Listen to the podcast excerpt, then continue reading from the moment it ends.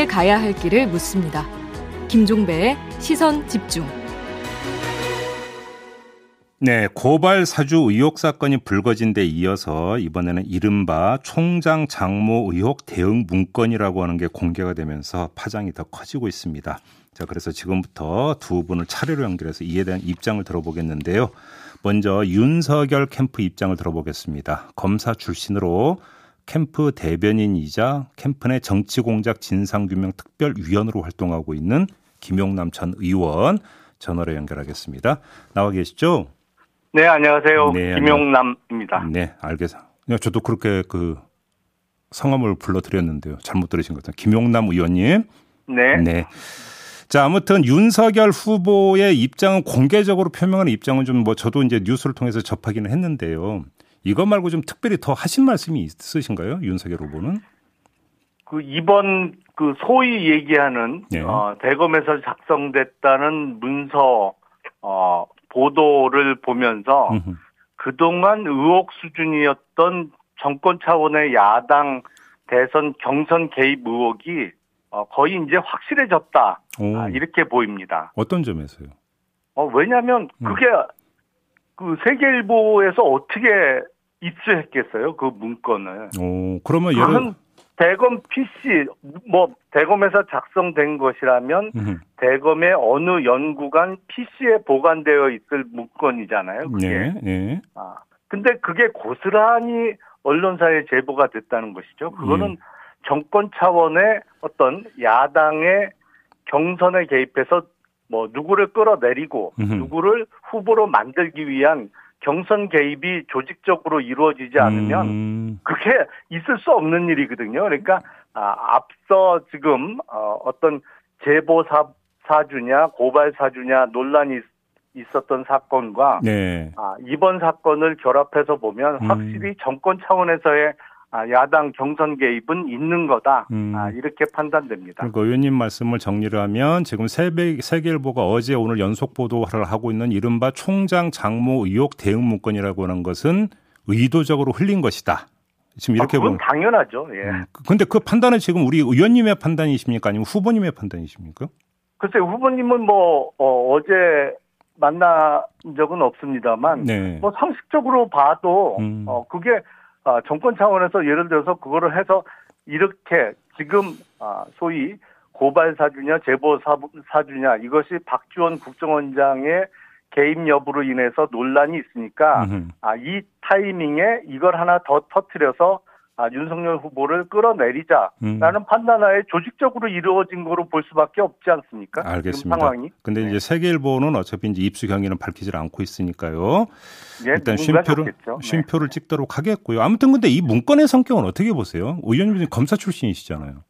그거는 사실은 기획 부서에 근무하는 어, 어느 공무원이라도 네. 자기 기관의 장이 연루된 사건은 정리하고 있어야 되거든요. 음. 아, 그거는 꼭 대검뿐만 아니라 법무부에서도 예를 들어서 법무부 장관이 법사위원회나 어디 국회 출석할 일이 있으면 네. 아, 주로 그 일을 담당하는 게 법무부 검찰국인데요. 네. 검찰국에서 당연히 그런 자료를 요구를 합니다. 왜냐하면 음, 음, 음. 아, 뭐 야당 의원이 됐든 여당 의원이 됐든 어, 장관을 향해서 지금 검찰총장의 친인척 관련해서 논란이 있던데 그 진행 상황 알고 있느냐라고 물었을 때, 아, 저 전혀 모르는데요. 이렇게 답변할 수는 없거든요. 네. 그러니까 사건 개요와 아, 간략한 그 내용을 담은 문건은 항상 준비가 되어 있어야 되는 거고, 그건 어느 공무원 조직이나 마찬가지라고 생각을 합니다. 근데 의원님 그러면 거기서 좀두 갈래 질문을 좀 그 추가로 드릴게요. 일단 이 네. 문건이 작성된 시점이 지난해 3월이라는 거잖아요. 네. 그런데 예를 들어서 이제 그 검찰총장이 국회에 출석하는 경우는 거의 없고 있다면 국정감사 대검 국정감사 때는 이제 한 번 출석하는 정도인데 시점이 맞지가 않지 않습니까? 이 점은 어떻게 보세요? 아니요, 제가 방금 말씀드린 대로 음. 어, 정기국회 외에 임시국회는 수시로 열리고요. 예. 거기엔 어, 주로 법무부 장관이 출석합니다만 예. 법무부에서 그런 자료를 요구할 수도 있는 것이고 그리고 어, 어. 언론에서 예를 들어서 아, 친척과 관련해서 아, 취재가 들어온다든지 음. 질문이 들어왔을 때 그 어느 어느 곳에서 수사가 수사가 이루어지고 있고 그거에 대해서는 뭐 아, 공정하게 수사가 이루어지고 있는 것으로 안다. 이런 정도의 답변은 해야 되잖아요. 근데 바로 거, 검찰뿐만 두, 아니라 예. 예. 거기서 두 번째 검찰, 질문이 그러니까 네. 들어가야 될 것 같은데요. 예를 들어서 윤석열 총장 본인에 관련된 부분이라면 이해를 할 수 있을 것 같아요. 지금 의원님이 말씀하신 그런 차원에서. 근데 윤석열 당시 총장의 가족 장모와 관련된 것이라고 한다면 대검의 모범 답안은 그거는 사적인 관계의 문제니까 장모 변호인한테 물어봐라 이렇게 대답을 하는 게 모범 답안 아닙니까? 그렇지는 않죠. 아니라고요? 진행 상황은 네. 알고 있어야죠. 그러니까 어디서 수사가 이루어지고 있다. 음. 아 그리고 뭐 어, 공정하게 수사가 뭐 늘상 붙는 문구입니다만 네. 아, 아, 공정한 수사가 이루어질 것으로 기대하고 있다 음. 정도까지는 나가야죠. 그래요. 그러면 그 지금 그렇게 보시면 이 그 문건 작성자가 누군지는 모르겠으나 내부망을 조회를 해서 관련 정보를 입수한 거는 전혀 문제가 안 된다고 보시는 겁니까? 그렇죠. 왜냐하면 그런 그런 문건을 작성하는 사람은 수사 업무에 종사하는 사람이 아니거든요. 예. 수사권이 없는 대검 연구관이나 아, 이런 사람이 작성을 하기 때문에 음. 어, 간략한 내용을 정리한 개요는 갖고 있어야죠. 그래요. 지금 근데 지금 이게 이제 법무부로 전달될 수도 있다라는 말씀을 주셨잖아요, 의원님. 근데 법무부에서 당, 네, 요구하면 줘야죠, 그걸 대검에서. 근데 당시 네. 법무부 장관이 추미애 장관이었거든요. 근데 네네. 추미애 장관은 이 보도가 나온 뒤에 뭐라 오히려 뭐라고 지금 그 이야기를 했냐면 대검이 장모의 변호인 역할을 한 셈이었다. 이런 식으로 성격 규정을 했는데 이러면 이거 전달 안 받았고 처음 봤다는 얘기 아닙니까? 글쎄요, 그거는 실무자 차원에서는 준비가 되어 있어야 하는 것이고, 네. 그 문건의 내용을 어딜 봐도, 음. 어, 변호의 내용이 들어있다든지, 음. 아니면 어떠한 증거, 어, 자료를 쭉 나열을 하고, 뭐, 유리한 증거, 불리한 증거, 이런 것을 정리한 내용은 전혀 아니지 않습니까? 그러니까 추미애 병... 후보는 음. 그냥 독단적인 어, 판단 같습니다. 어디 그게 어, 변호하고는 전혀 상관없는 내용이죠. 변호용은 아니다 이렇게 이제 보시는 네. 거고요. 알겠습니다. 자, 고발 사주 의혹 사건으로 좀 이야기를 좀 넘어갔으면 좋겠는데 윤석열 캠프 쪽에서는 고발 사주 의혹 사건이 아니라 제보 사주 의혹 사건이다. 이렇게 지금 규정을 하시는 거죠? 예, 그렇습니다. 이제 그 근거는 여기에 박지원 국정원장이 등장하기 때문이다. 이 점입니까? 그렇죠. 그 시기도 문제가 되고 있죠. 네. 근데 이건 워낙 지금 설전이 많이 됐으니까 네. 중첩되는 질문은 굳이 안 드리겠고요. 네. 그럼 일단 이 점은 어떻게 보세요? 그러니까 그 이게 이제 제보 사주냐 고발 사주냐 이런 그러니까 성격 규정 문제를 그냥 건너뛰고 네. 자, 그 손준성 보냄이라고 하는 것이 이제 그 전달 이걸 누르다 보니까 손준성 검사 계정으로 들어갔다는 사실이 확인이 되지 않았습니까? 이 팩트는 어떻게 그러면 지금 그 받아들여야 되는 거예요? 그러니까 손중성 검사하고 김웅 의원 간에 어떠한 내용을 주고받았고 그게 왜 아, 주고받았다면 왜 전달이 되었느냐 이 음. 부분은 수사가 필요한 사안이라고 저희도 보입니다. 네. 아, 다만 지금 여당이나 아니면 야당의 일부 후보 측에서 제기하는 것처럼 음흠. 지금 윤석열 후보와 손준성 검사 사이에는 네. 어떠한 지시나 부탁을 할 하등의 이유가 없거든요. 당시 상황을 보면 으흠. 이미 아, 당시 추미애 장관이 그때 6개월 단위로 막 검찰 인사를 했어요. 이례적으로. 네네네. 네, 네. 그러면서 예. 윤석열 당시 검찰총장을 거의 포위 어, 포위하면서 아, 윤석열 총장하고 조금이라도 친하다고 소문이 난 검사들은 저 지방으로 자천시키고 고립 무원의 상태로 만들어 놓은 상태였고 네. 당시 수사를 어차피 담당하게 될 서울중앙지검 같은 경우에는 이성윤 당시 검사장이 뭐 완전 편파적으로 수사가 진행되고 있어서 검사들 사이에서도 불만이 높을 때거든요. 그러니까 음. 무슨 야당을 통해서 고발장을 검찰에 접수한다고 한들 음흠. 윤석열 총장에게 유리하게 수사가 진행될 가능성이 거의 없는 상황이었거든요. 네. 그러니까 소용없는 짓을 왜 그렇게 했겠냐는 것이죠. 그러니까 그러면 한번 손준성 검사에게는 그런 지시나 부탁을 할 이유가 전혀 없는 한번 그러면 한번 이렇게 여쭤볼게요, 네. 의원님. 그 검사 네. 출신이시잖아요. 네. 그러면 이게 이제 그 팩트라고 전제를 하고 그러면 손준성 검사는 왜 했을까요? 검사의 초고로 보니까 말씀해 주신다면 왜 그랬을까요, 도대체? 글쎄, 그건 저는 모르겠는데요. 저는 뭐 그런 거를 관여해 본 적이 없어서 예. 손준성 검사하고 김웅 의원하고 음. 사법연수원 동기로 친분이 있는 것까지는 알겠는데 예. 저도 뭐 만약에 그런 일이 실제로 있었다면 음. 이유는 모르겠습니다. 그래요? 아니 그러니까 안 풀리는 부분이 그 부분이잖아요. 그러니까. 안 풀리는 부분은 상당히 많죠. 이 사건에 있어서 네. 조성은 씨의 진술을 볼 때도 조성은 씨가 얼마 전에 그런 얘기를 했잖아요. 이 사건에 검찰 내부에 고발, 고발자도 또 있다. 음. 아, 그러니까 나 하나 지금 죽이려고 하지 마라라는 음. 발언도 했는데 아니 무슨 공익신고자가 수사 진행 상황을 그렇게 잘 알아요. 그것도 아마, 이해가 안 되는 부분이죠. 그건 아마 저, 그러니까 저도 보도 보니까 이제 손준성 검사에 대한 압수수색 영장에 기재된 내용 갖고 했던 얘기 같더라고요. 그렇고요. 마지막으로 이거 좀 압수수색 영장을 공익신고자가 볼 수 있나요? 아니, 다른 보도, 사람에 대한 압수수색 아니, 영장을 보도가 이상하죠. 보도가 많이 나왔거든요. 그게 그 전날. 음. 대단한 촉을 갖고 계신데요. 그것만 보고 검찰 내부의 내부 고발자의 존재를 알아낸다는 건 그건 어 그건 거의 아, 신의 경제에 오른 분 같습니다. 짧게 지금 시간이 다 돼서 이것만 확인하고 질문 마무리할게요. 지금 네. 그 국정 저 박주원 국정원장하고 조상은 씨가 이제 밥을 먹을 때 네. 제3의 인물이 있었다라는 의혹을 제기한 걸로 알고 있는데 근거를 확실히 갖고 지금 제기한 의혹입니까? 그런 이야기는 처음부터 많이 떠 돌았죠. 사실은 그 저희가 제기한 것은 그런 어, 시중에 많은 의혹들이 있다라고 그 고발장에 기재를 했고요. 예. 아, 지금 뭐 아시는 분들은 다들 아시겠습니다만 그 박지원 원장과 조성은 씨가 만난 그 호텔에는 뭐 국정원에서 항시 사용하는 안가가 또 있지 않습니까? 아, 그 그런가요? 같은 건물 내에. 예, 예, 예. 예, 예. 그래서 아, 식사는 뭐 둘이 했을 가능성이 있다 하더라도 식사 이후에 국정원에서 어, 사용하는 안가로 이동했는지 여부 어, 또 어, 이동을 음. 만약에 했다면 네네. 그 안가에서 다른 참석자가 있었는지 여부는 사실은 야당에서 파악하기는 상당히 쉽지 않거든요. 그런데 그러면 지금 식사 자리에 그 사람이 없고 다른 자리에 있을 가능성이 있다라는 지금 그 말씀이신 거죠? 다시 정리하면. 굳이 그 호텔에서 식사를 하기로 정한 이유가 아, 그 호텔에 항상 국정원에서 사용할 수 있는 그 안가가 있기 때문이 아니었나 싶습니다. 알겠습니다. 일단 여기까지만 듣도록 할게요. 고맙습니다, 의원님. 네, 감사합니다. 네, 지금까지 윤석열 캠프 김용남 대변인이었습니다.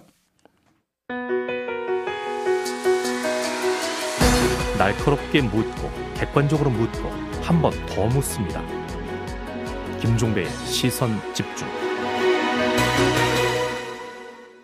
네, 조금 전에 윤석열 캠프의 김용남 대변인 연결해서 입장 들어봤는데요. 이번엔 더불어민주당 국회 법사위 소속 의원이시죠.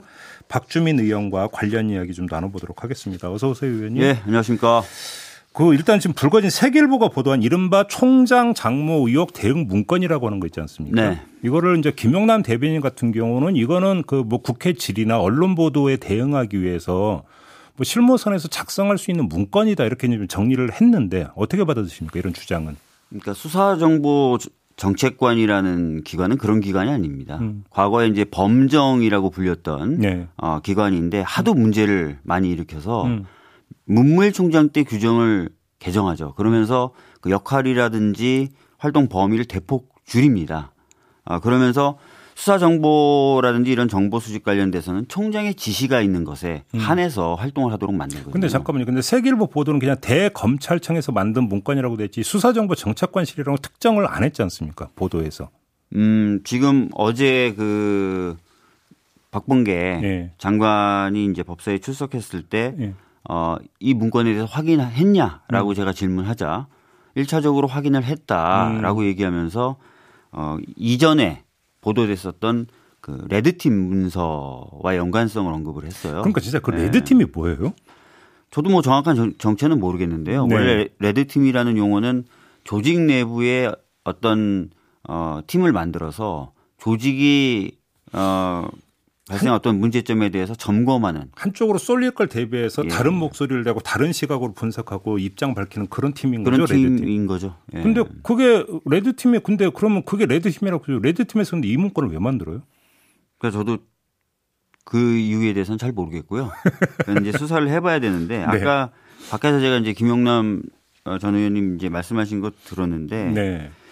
그 통상의 기관에서도 그런 거 다 한다라고 음. 얘기했는데 어 통상의 기관에서 그런 걸 하는지도 전 잘 모르겠고 두 번째는 검찰은 다르죠. 검찰은 사건을 수사하고 또 그 수사한 결과를 가지고 기소에 대한 판단하는 기관이기 때문에 특정 사건에 대해서 이런 식으로 어 대검 쪽에서 음. 정보를 수집하고 대응 논리나 이런 것들을 만든다면 음.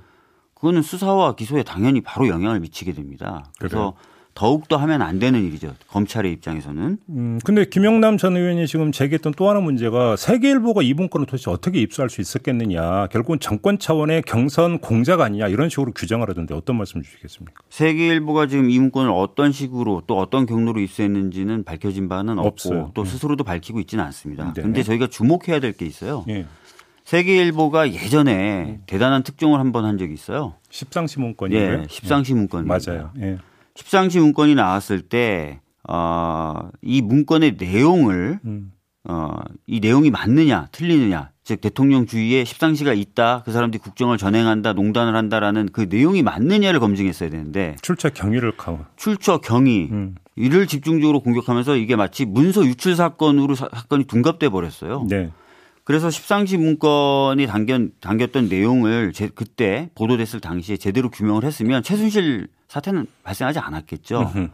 지금도 어떻게 보면은 윤석열 캠프 쪽에서는 이 문건의 내용이나 음. 이런 것들을 지금 문제 삼으려는 것이 아니라 네. 마치 십상시 문건 때와 마찬가지로 네. 유출 음. 여기에 초점을 맞춰서 몰아가려고 하는 것 아닌가. 음, 음. 그렇게 되면은 진짜 본질을 놓치게 되면서 음. 굉장히 중요한 아, 문제죠. 검찰 권력의 사유화라고 하는 네. 여기에 대한 해법 또는 해결의 어떤 실마리 이런 네. 것들을 놓치게 되게 됩니다. 알겠습니다. 네. 어, 지금 이 문건이 작성된 게 세계일보 보도에 따르면 지난해 3월이라고 하지 않습니까? 네. 그리고 지난해 3월이면 윤석열 당시 검찰총장 가족 관련 어떤 여러 가지 사건에 대한 의혹이 계속 보도가 되고 막 했던 시점이거든요. 네. 그러니까 그러면 김용남 전 의원이 했던 주장의 입장에서 한번 질문을 드려보면 음. 이게 이렇게 엄청나게 많이 보도가 쏟아져 나오고 의혹이 제기가 되고 있는 상황이었으니까 국회든 어디든 이거 당연히 제기할 문제고 그러니까 지금 이게 어떻게 수사가 진행이 되고 있는지 당연히 물어볼 테니까 일단 파악할 수 있는 거 아니냐 이 차원의 답변인 것 같았던데 이렇게 볼 수 없는 겁니까? 실제로 그 당시 기억을 좀 더듬어 볼 필요가 있습니다. 음. 그러니까 총장의 측근이나 총장의 가족 관련된 사건들이 계속해서 제기가 되고 있었고 네. 그러나 이제 그 사건들이 수사가 제대로 진행이 안 되니까 이 부분은 이제 검찰 수사를 혹시 총장이 가로막고 있는 것 아니냐라는 의혹이 제기됐었고 네네. 그래서 법무부 장관이 수차례 음. 총장의 측근 그리고 총장의 가족 관련된 사건에 있어서는 적어도 총장은 음. 중립성과 공정성을 지키기 위해서 뒤로 물러나 있으라고 얘기했어요. 맞아요. 그런 적이 수사 지휘를 그런 내용으로 수차례 했습니다. 네. 자, 그런데 정작 어, 수사정보정책관실에서, 음. 어, 뭐, 저, 제가 이제 추정한 걸 수도 있는데, 이런 정보를 수집하고 또 이정현 어, 검사의 진술에 따르면 대응 법리를 검토하고 음흠. 했다는 것은 수사 지시를 전혀 지키지 않았다는 것이죠. 아, 그렇게 해석을 해야 되는 네. 겁니까? 그 당시 대, 완전히 대검, 이 움직였다면 그렇게 봐야 되는 완전히 손을 떼라고 했지 않습니까? 예. 그래서 아까 진행자님께서 말씀하셨던 것처럼 예. 김용남 의원님하고 인터뷰했을 예. 때처럼 질문이 들어온다거나 하면 저는 전혀 모릅니다. 음. 저는 전혀 신경을 안 쓰고 있고 일체 보고도 받지 않고 있습니다. 그렇기 때문에 다른 데 가서 물어보세요 이렇게 해야 네, 된다는 그래서 거죠. 그 사건은 당사자에게 물어보든지 음. 하시는 게 맞습니다라고 국회에 출석해도 그렇게 답변을 해야 되고 네. 실제 운영도 그렇게 해야 되는 겁니다. 그런데 예. 거기에 안 맞는 것들이 나오는 거죠. 음. 그래서 추미애 전 장관이 이것은 검찰을 본인의 변호사처럼 음. 로펌처럼 활용한 것에 불과하다. 자, 조금 전에 의원님은 그 다시 정, 그러니까 말씀해 주신 걸 다시 한번 정리를 하면 당시 추미애 장관은 가족 관련 부분에서 손을 떼라라고 분명히 했는데 네. 이때 만약에 대검 조직이 움, 그, 그러니까 뭐 조직이 움직였고 좀 움직인 결과 중에 하나가 만약에 이 문건이라고 한다면 그거는 윤 총장이 움직인 것으로 다시 말해서 이 사건에 관여한 것으로 해석을 해야 된다라는 식의 말씀이십니까? 정리를 하면? 그럴 수밖에 없잖아요. 저희가 계속 얘기하는 게 음. 뭐 이게 이제 어디까지 연결되어 있는지 저희가 알 수는 없지만 수사정보 정책관이라는 것의 역할, 음. 어, 또 그 사람이 움직이려면 총장과 어떤 관계가 있어야 되는지에 대해서는 계속 말씀드리고 있지 않습니까? 그러면 얘기 조금만 더 영, 그러니까 이게 이제 고발사주 의혹 사건에서 조금 전에 김용남 대변인이 했던 논리와 연결이 되기 때문에 드리는 질문인데 지금 의원님께서는 수사정보 정책관실이 움직인 거면 이거는 사실은 윤석열 총장의 뜻이다 이렇게 지금 해석을 하시는 거잖아요. 네. 근데 고발사주 의혹 사건이 나온 다음에 윤석열 캠프에서 일관된 지금 대응 기준은 뭐냐면 나 그러니까 윤석열 후보하고는 상관없다라는 거잖아요. 그럼 그러니까 쉽게 말하면 이런 어떤 이런 논리는 그럼 어떻게 평가를 하세요? 사실 뭐 그거는 뭐 당연히 뭐 어떤 혐의를 받거나 의심받는 사람들이 취할 수 있는 태도인데요. 네. 저희들이 지금 그 말씀드렸던 것처럼 손준성이라는 사람과 음. 윤석열 총장이 단순한 부하와 상관의 관계가 아니다라는 측면도 계속 말씀을 드렸고 어제 법사위에 법무부 장관이 출석했을 때 이 질문에 대해서도 어, 어떤 직책에 근거한 그런 성격뿐만 아니라 뭐 인사 시의 요청이라든지 또는 평상시 대검이 회의를 주재할 때 손준성이라는 사람이 했던 역할 음. 이런 것들이 비춰보면 단순한 관계라고 보기 어렵다. 음. 정말 복심 중에 복심이다라는 취지로 답변을 한 거예요. 네. 그렇기 때문에 이제 그 연관성, 손준성과 윤석열 두 사람 사이의 연관성을 짙게 의심할 수밖에 없고요. 네. 특히 이제 어, 이 고발 사주에 관련된 고발장들이 이후에 활용된 경로를 보면 음. 단순하게 일회적 시도로 끝난 것 같지가 않다는 거예요. 음. 4월 작년 4월 8일 날 한번 전달했다가 뭔가 그 경로상 이후로 불발이 되니 나중에 혹시나 그러니까 정점식 의원이 사실상 거의 똑같은 내용의 그걸 가지고 전달해서 결국 고발하게 만들지 않습니까? 예. 여러 차례 시도가 있었다는 것이거든요, 이것은. 음. 그렇다는 거는 이게 단순하게 한 사람이 아니라 뭔가 조직적 연관 이런 것에 의해서 움직였을 가능성이 있고 이 조직적 연관을 유지하려면 상당히 그 조직적 연관을 어, 작동시킬 수 있는 정도의 영향력 있는 사람이 관여돼야만 된다는 거예요. 지금 의원님 말씀에서 그러면 그 고발장이 손준성, 김웅, 조성은 이렇게 이어지는 라인 말고 또 다른 라인을 통해서 그러니까 이게 복수로 전달됐을 가능성도 있다고 보시는 있다고 보는 그렇게 왜냐하면 제보자인 조성은은 그거를 당에다 전달하지 않았다 그랬거든요. 그랬거든요. 음. 그런데 결국 정점식 어, 의원을 통해 가지고 판박이 고발장이 또 다시 한번 작동이 돼서 결국 고발이 되지 않습니까? 음.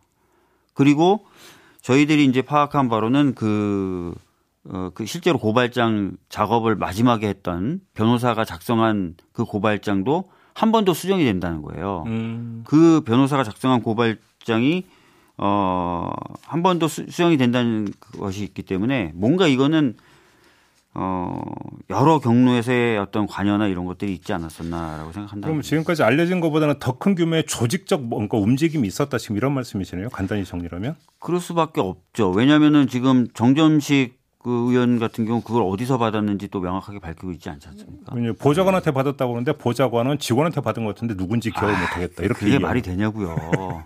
당의 이름을 걸고 고발하는 사안인데. 네, 알겠습니다. 예. 뭐 제가 한 얘기는 아니고요. 네. 마지막으로 박지원 국장원장 개입하면서 제보 사주라는 주장에 대해서는 어떤 말씀 주시겠습니까? 제가 이 문제에 대해서 수차례 말씀드렸는데요. 박지원 원장이 제보자고 만난 건 올해 8월이고요. 네. 이 사건이 불어진, 불거진 거는 작, 작년 4월이에요. 음. 그럼 올해 8월에 만난 만난 걸 가지고 어떻게 작년 4월에 있는 사건을 조작해내거나 만듭니까? 그건 음, 말이 안 되는 그러니까 거죠. 그러니까 이제 그 고발 사주가 제보 사주라는 거잖아요. 아, 제보 사주. 완전히 그렇다니까 이거 지금 추미애 전 장관님 표현을 빌면은 강도에 대해서 신고했던 신고자만 지금 무죄 삼는 그런 알겠습니다. 상황이에요. 알겠습니다. 네. 시간이 다 돼서 마무리를 해야겠네요. 알겠습니다. 잘 들었습니다, 의원님. 예, 감사합니다. 더불어민주당의 박주민 의원과 함께했습니다. 네, 백신 관련 안내 말씀이 있는데요. 현재 얀센 백신 접종 신청을 받고 있다고 합니다. 30살 이상인 분들 가운데 조기 접종 원하시는 분들은 관할 보건소로 신청해 주시면 된다고 하네요. 꼭 참고해 주시고요. 자, 2부 마무리하고 8시 3부에서는 홍준표 예비 후보 만나보도록 하겠습니다. 잠시만요.